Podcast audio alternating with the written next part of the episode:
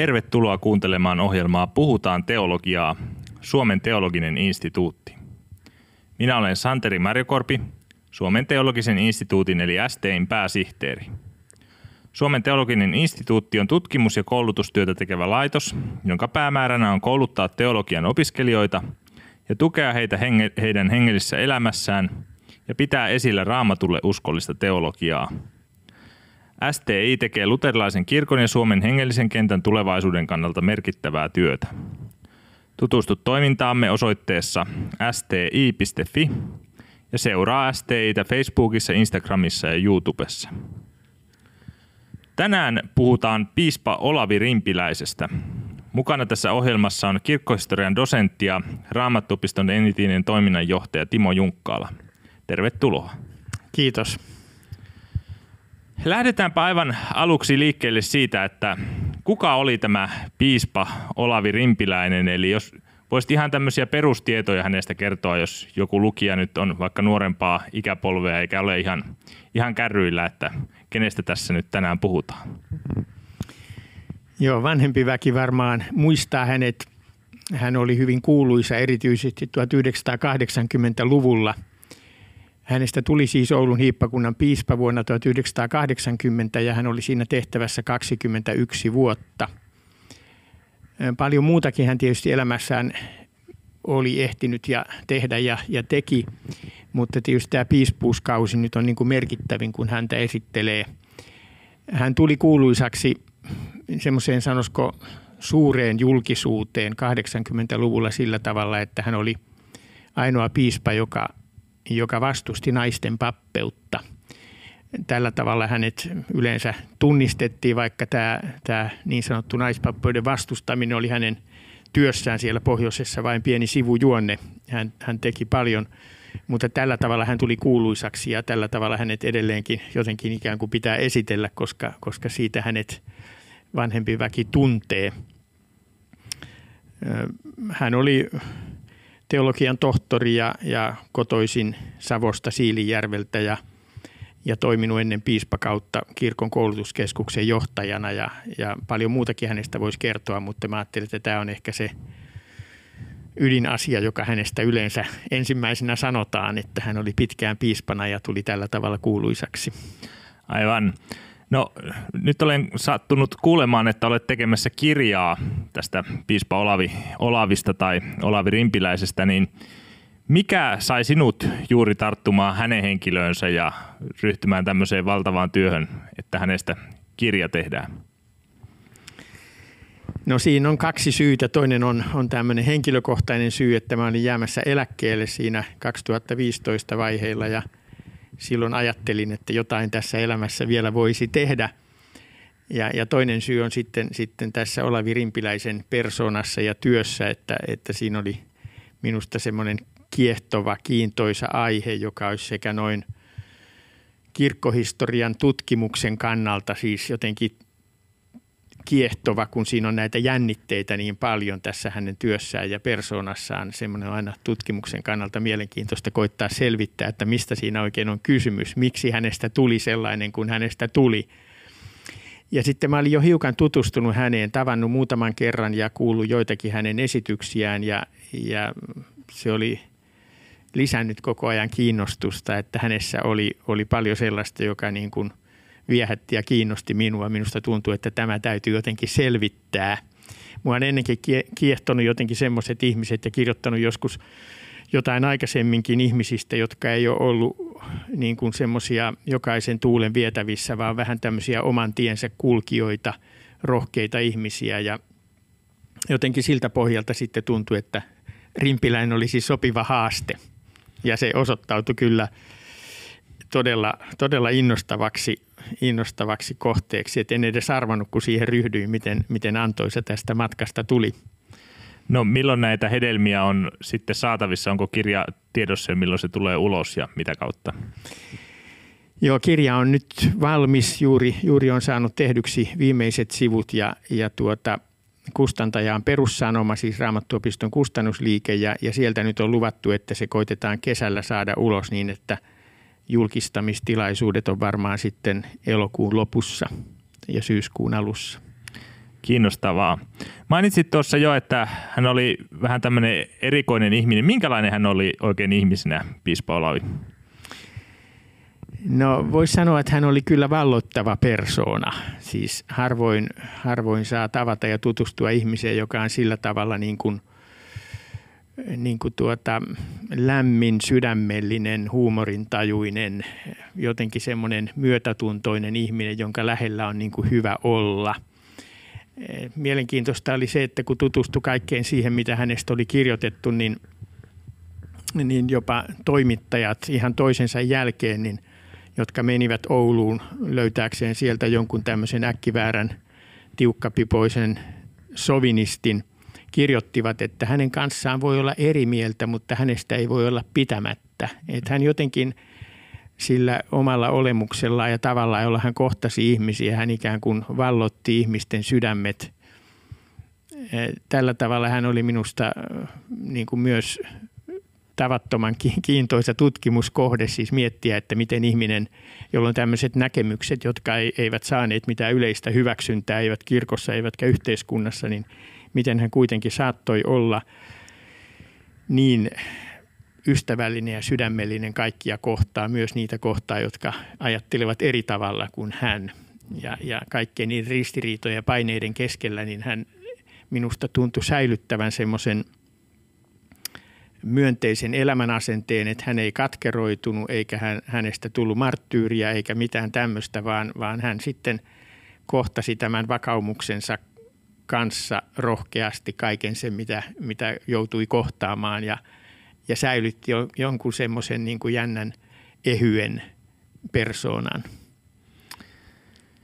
No minkälainen hengellinen tausta hänellä sitten oli? että mitkä oli ne vaikutteet, mitä hän lapsuudessaan ammensi tai mikä, mitkä hänen hengelliset juurensa olivat?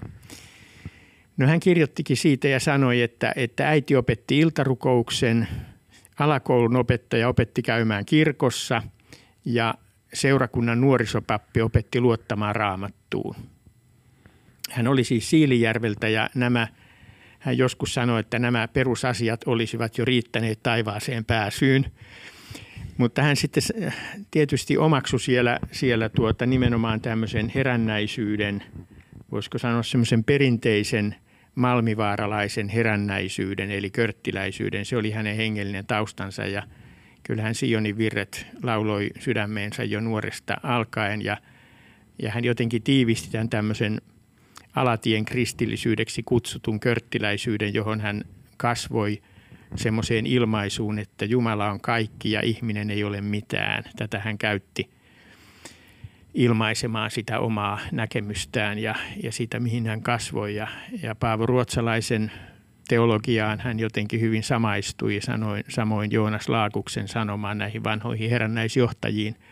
Se oli se hänen, hänen hengellinen taustansa ja, ja kotinsa siellä, siellä tuota Savonmailla. No mitä kautta hän sitten ylipäätään päätyi piispaksi ja jos lyhyesti myös arvioisit sitä hänen piispakauttaan, minkälainen se oli? Hän oli ensin vähän aikaa seurakuntapappina Joensuussa ja sitten opettajana pitemmän aikaa uskonnon opettajana eri kouluissa. Ja, ja sitten kun hän oli väitellyt teologian tohtoriksi 70-luvun alussa, niin äh, tuosta hautauksen historiasta, se oli hänen niin kuin teemansa – niin hänet kutsuttiin sitten kirkon koulutuskeskuksen johtajaksi vuonna 1974. Ja siinä tehtävässä hän tuli sitten hyvin tutuksi kirkon työntekijöiden kanssa. Siellä hän koulutettiin kaikkia kirkon työntekijöitä, pappeja ja muitakin. Ja, ja varmaan tämä, että hänet tunnettiin koulutuskeskuksesta, sai aikaan sen, että hän jo Mikkelin piispan vaalissa – pari vuotta ennen kuin hänestä sitten Oulun piispa tuli, niin hän sai jo toisen vaalisijan ja hän oli hyvin lähellä tulla valituksi kenttäpiispaksi silloin, kun Viljo Remes sitten valittiin.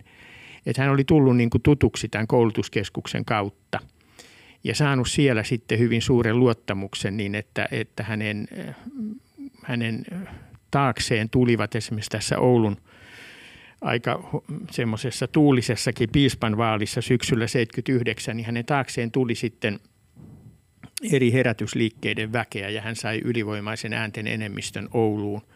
Sai sekä vanhoillisille stadiolaisten että heränneiden ja, ja muidenkin herätysliikkeiden edustajien ääniä.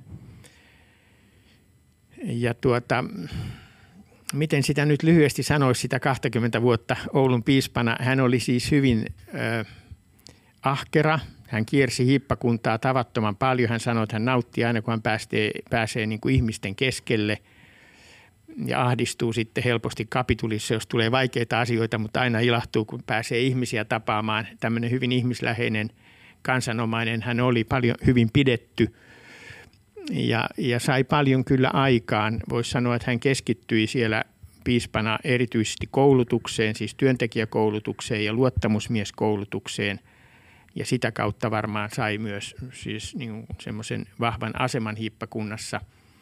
Ja sitten toinen hänen erityisalueensa oli sitten tämä Jumalanpalvelusuudistus ja kirkollisten toimitusten uudistus, jossa hän sitten palveli kyllä koko kirkkoa. Hän oli niin kuin näiden asioiden semmoinen pääarkkitehti kirkossa – ihan viimeiseen saakka, että hänen viimeiset työnsä vielä tuossa 2000-luvun alussa, kun hän jo piispuudesta jäi, niin olivat, liittyvät vielä näihin kirkollisten toimitusten uudistamiseen. Mutta paljon siinä olisi siinä 20 vuodessa muutakin sanottavaa. Joo, ehkä ei nyt ihan kaikkea pysty, pysty tässä yhteydessä, eli kirjasta sitten voi lukea lisää.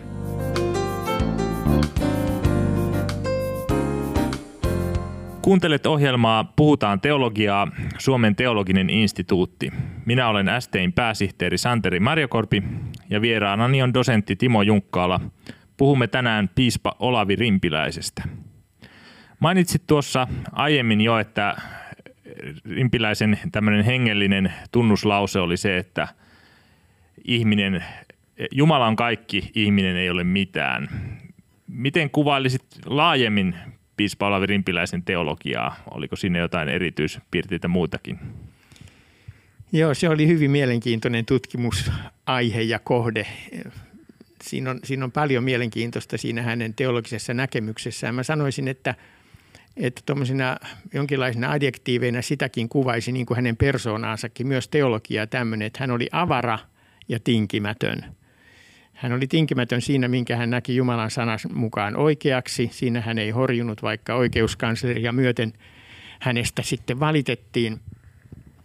Mutta hän oli samalla tavattoman avara sillä tavalla, että, että kun koululaiset kysyivät, hän teki paljon kouluvierailuja piispan tarkastusten yhteydessä ja oli hyvin suosittu niissäkin, kysyivät, että näitä muiden uskontojen, kun näitä on niin paljon ja kaikkia suuntauksia, niin – niin hän sanoi tähän tapaan, että me saamme olla luottavaisia siitä, että tämä kristillinen usko ja luterilainen uskon tunnustu, uskon käsitys on, on se oikea ja sillä päästään perille taivaaseen, mutta emme me muiltakaan mene ovia sulkemaan. Tämä oli hänen tapansa puhua, että, että hän oli tietyllä tavalla hyvin avara, myös ekumeenisesti avara. Hänellä oli läheiset yhteydet sekä ortodoksiseen että roomalaiskatoliseen kirkkoon – jopa niin läheiset ja kiinteät yhteydet, että puhuttiin Suomessa ja vähän laajemmaltikin erityisestä Oulun ekumeniasta, jota hän edusti. Että siinä, siinä on monenlaisia piirteitä. Sanoisin, että hän oli vanhakantainen körtti pietisti teologialtaan, mihin tässä jo vähän viitattiin. Hyvin raamattuun sitoutunut – voisi sanoa, että hänen ydinlauseensa, joka toistuu ehkä useammin kuin mikään muu hänen puheissaan, oli tämmöinen, että ihmisten omatunto pitäisi sitoa Jumalan sanaan. Hän sanoi, että meidän tulee rukoilla sellaista herätystä, jossa omat tunnot sidotaan Jumalan sanaan. Että tämmöinen raamattukeskeinen, yhtä lailla sitten traditiota arvostava, siis se, minkä hän on, on tuonut tähän tämän oman tutkimuksensakin myötä jo, mitä hän teki tutkimustyötä, niin oli niin kuin – kristillisen perinteen vahva arvostus, mikä liittyy myös tähän ekumeeniseen suuntaukseen. Hän sanoi, että, että minä olen pietisti. Tarkoittaa siis tämmöistä, selittikin sitä niin, että jossa tämä kysymys ihmisen pelastumisesta taivaaseen on ydinkysymys ja, ja siinä Jumalan sanan ja armon esillä pitäminen. Mutta sitten hän rajasi sitä niin, että hän sanoi, että minä en hyväksy tai kannata sellaista pietismiä, joka eristäytyy tästä maailmasta. Ja hän korosti, että tärkeintä siinä ei ole tämä vastaanottamisen asia, vaan, vaan tärkeintä siinä on pelastaja itse. Että hän, hän tiettyjä semmoisia rajauksia ikään kuin teki tässä, tässä omassa näkemyksessään ja, Ja vaikka hänen taustansa oli tässä körttiläisyydessä ja, ja hän käytti sanaa pietisti itsestään, niin, niin se vaikutelma kyllä tulee, että kaikkein läheisimmät yhteydet noin vuosikymmenten ajan sitten hänellä oikeastaan oli evankeliseen herätysliikkeeseen, joka paljon käytti häntä puhujana. Myös, myös tekivät paljon matkoja Ruotsin evankelimijuhlille ja niin edelleen. Teologia on lyhyesti ehkä vähän vaikea määritellä ainakin minun, mutta, mutta siinä on paljon mielenkiintoisia piirteitä, joissa yhdistyy minusta siis niin kuin sinänsä hyvin harmonisella tavalla, mikä on minusta jotenkin erikoista, erilaisia piirteitä, jotka yleensä hajautuvat erilleen, mutta hänen kohdallaan minusta hänen persoonansa ja teologiansa niin kuin yhdistää – paljon kiintoisia ja hyviä piirteitä. Yksi esimerkki varmaan voisi olla tämä, että hän oli toisaalta tämmöinen korkeakirkollista ja liturgiaa arvostava, mutta kuitenkin sitten pietisti teologialta, mikä sekin on yksi tämmöinen, mikä ei ihan yleinen. Joo, yleinen. nimenomaan näin, että tämä, tämä hänen ekumeenisuus ja, ja traditiota korostava Jumalan palveluselämää, niin hän, häntä kutsuttiin korkeakirkolliseksi – eräs piispa, jota haastattelin ja kyselin, niin sanoi, sanoi Rimpiläisestä, että, että hän oli kyllä, niin kuin, tai myönsi, että hän oli niin kuin korkeasti kirkollinen, mutta hän ei ollut korkeakirkollinen, koska hän oli persoonana ja, ja asenteeltaan taas hyvin tämmöinen kansanomainen, että siinä on myös persona ja teologia niin kuin leikkaavat myös tässä kohdassa, mihin viittasit. No minkälainen vaikutus Olavi Rimpiläisellä ylipäätään sitten oli evankelisessa luterilaisessa kirkossa? No yleisesti tunnustetaan, että hänen merkityksensä ja vaikutuksensa oli suuri tässä jumalanpalvelusuudistuksessa ja, ja kirkollisten toimitusten uudistuksessa. Se, se on, on kiistaton asia – No sitten hän on tietysti vaikuttanut pohjoisessa monellakin tavalla. Hän puhui pohjoisten, pohjoisen elinolojen puolesta ja niin, että hänellä oli vahva myös tämmöinen yhteiskunnallinen oikeudenmukaisuuden ajatus siellä. Ja se on varmasti jättänyt jälkeensä, mutta luulen, että hänen vaikutuksensa oli suurin kuitenkin herätysliikkeissä, joissa kaikissa koettiin hänen luottamusta ja hän sai vahvan aseman. Että hänen, hänen tämmöinen raamatullinen herätyskristillisyytensä, vahva vakaumuksensa tässä virkakäsityksessä ja muuta, niin on varmasti vaikuttanut hyvin voimakkaasti herätysliikkeiden piirissä ja sillä tavalla tietysti koko kirkossa lyönyt siihen leimansa, että, että tuota, mielenkiintoista oli se, että piispakunta, nekin, jotka olivat tässä virkakysymyksessä eri mieltä hänen kanssaan, niin arvostivat häntä kovasti, että – siellä nähtiin kovasti vaivaa, että, että Rimpiläinen ei olisi joutunut vaikeuksiin oman näkemyksensä kanssa, vaan, vaan hän sai ikään kuin tilaa tälle näkemykselle silloin omana aikanaan. Että hänen vaikutuksensa on sekä kokonaiskirkollinen tietyllä tavalla, voi olla, että, että siinä on muutakin kuin tämä Jumalan palvelusuudistus. Ja sitten erityisesti tässä, sanoisiko niin kuin tunnustusrintamassa ja herätysliikkeissä – hänestä käytettiinkin joskus nimitystä eräs lehden kirjoittaja, lehtimies kirjoitti, että hän on kahden hiippakunnan piispa. Oulun hiippakunnan ja sitten tämän, jota hän kutsui vanhauskoisten tunnustusrintamaksi, niin tämän piispa myös, että hänen vaikutuksensa kirkossa on tällä tavalla niin kuin vähintään kahtalainen. No miten kuvailisit tätä hänen vaikutustaan tässä tunnustusrintamassa? Ilmeisesti hän oli hyvin keskeinen hahmo siinä. Mitä muuta voidaan sanoa?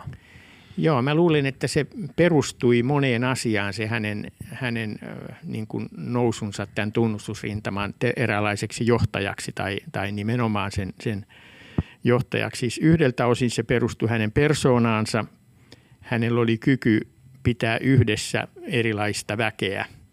Hän, hän pystyi yhdistämään, kun häntä arvostettiin, niin, niin erilaisissa vähän ristiriitoja herättävissä kysymyksissä, niin, niin hän pystyi yhdistämään – sitten toisaalta tietysti hänen, hänen asemansa piispana teki hänestä myös tämmöisen auktoriteetin eräällä tavalla.